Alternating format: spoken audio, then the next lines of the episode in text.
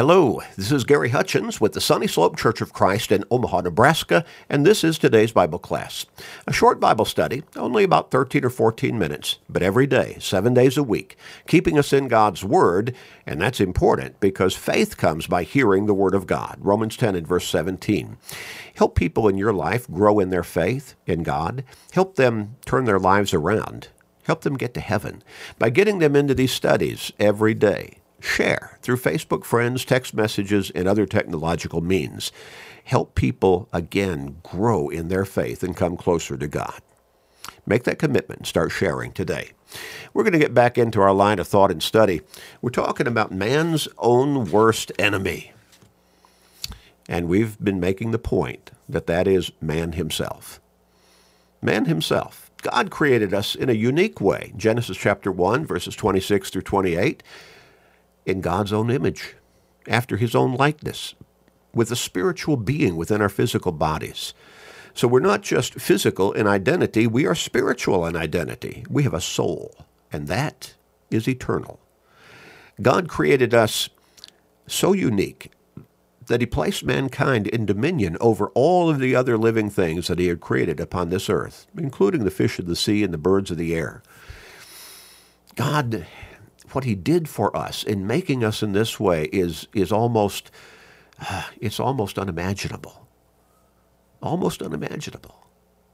He created us so special and he gave us the responsibility to be over all of the other living things that he created. And I think we can understand basically over even the earth itself. Well, we talked about the law of cause and effect. Now, right now, especially in our culture, but it's not just limited to our culture, it's, it's in other parts of the world as well, maybe basically all over the world.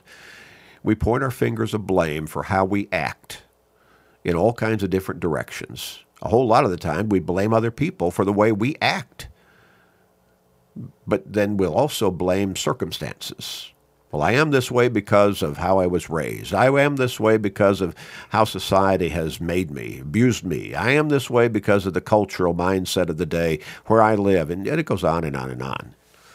I remember a true story about a young couple, and they got into a heated argument, apparently. And it got to the point where the husband lost control and he hit his wife. And he became so angry that he had lost his control and hit his wife that he accused her of making him do that, of driving him to that point. And then he beat her up. Makes no sense, right? But you see, that's, that's the way we think.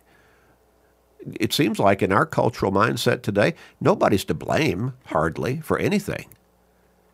It's, they're, all victims of circumstances, or they were caught in some kind of situation that they had no control over, or somebody made them do this, or it was the way they were raised, or it was because of the influence of somebody around them. I remember talking to a young man one time who I had seen largely grow up within the Lord's church. And he was in jail. And I talked to him and said, What what why are you doing? What what happened? And he worked for a large retail store and he said, My friends made me steal CDs and pass on to them. And I, I stopped him right there and I said, Your friends did not make you steal those CDs. And he stopped. And he said, I stole CDs. But you see, in his mind, he was trying to place the blame, the blame on his friends when he did the act himself. Now, were they involved? Were they complicit? Absolutely. But they could not make him steal those. He did the stealing. He passed them on to them. They took part in it, but he could not have blamed his theft upon them. They could not have made him do that. But that's where we are right now. We can see violence in the streets, and we'll see the perpetrators of that violence blaming it on somebody else, blaming it on the circumstances, blaming it on the culture, on the society of the day. And that's all nonsense. It's all lies. We are responsible for our own actions. We pointed out how the Greeks, in their days of mythology, which is really made up stuff, they invented a goddess named Nemesis. Now, they believed Nemesis watched everybody's behavior. And when a person did a wrong deed, Nemesis immediately pursued that person. And this goddess of vengeance was lame, so she moved slowly, but she never stopped. She, fa- she never failed to catch her victim because while the victim, the person who created something, who did something wrong, while he slept, she still pursu- pursued him. And once she found the trail of the wrongdoer, Nemesis, ne- Nemesis always caught up and paid vengeance. Well, that's mythology. But the Apostle Paul wrote this about the true God and the truth about good and evil. Do not be deceived. God is not mocked. For whatever a man sows, he will also reap. For he who sows to his flesh, that is, worldly living, sinful living, will of the flesh reap corruption. But he who sows to the Spirit will of the Spirit reap everlasting life. Galatians 6, verses 7 and 8. The apostle, uh, rather, the uh, inspired writer James wrote this Each one is tempted when he is drawn away by his own desires and enticed.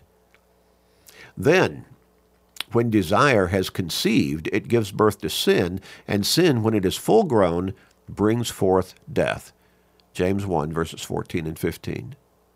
Now, notice the process of the development of, a, of, of sin in a person's life.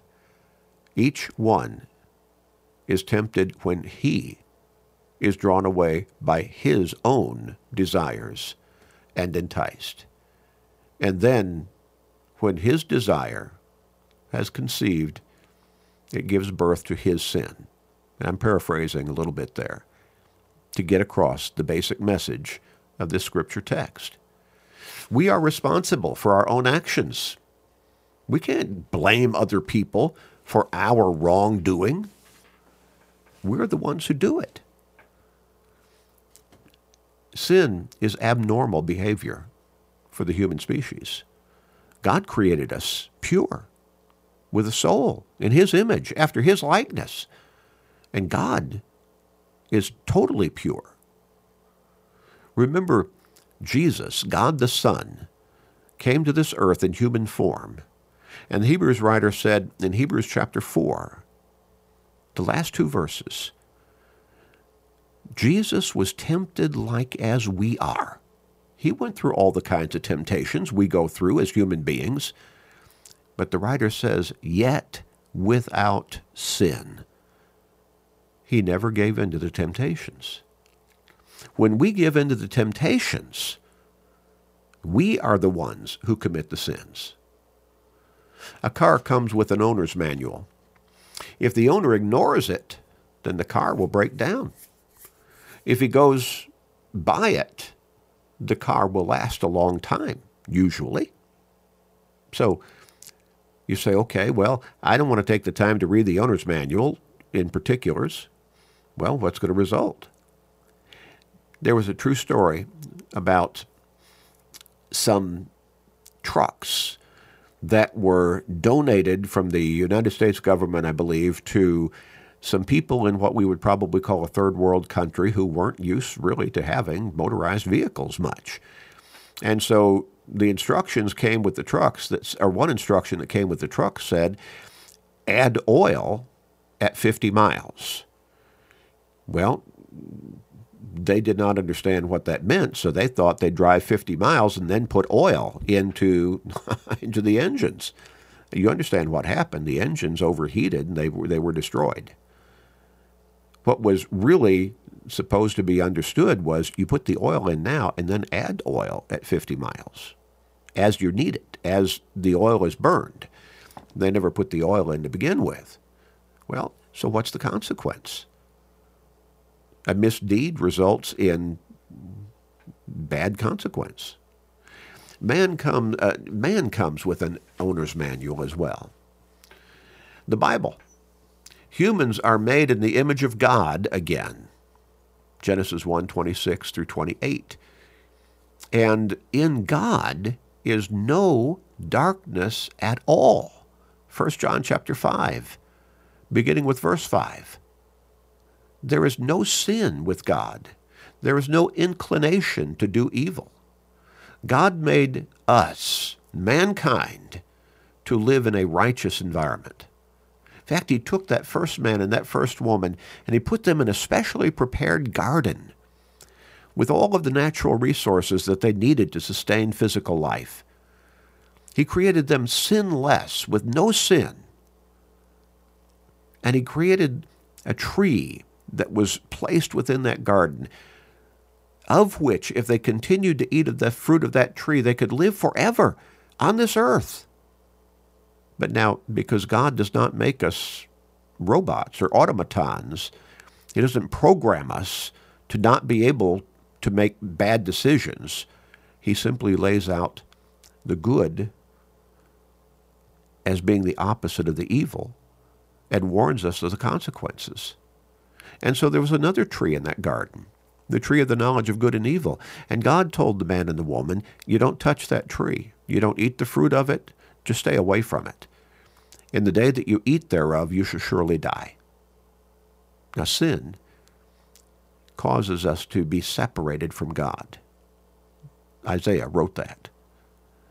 And when they sinned, when they disobeyed God, they made the bad choice, but it was their bad choice.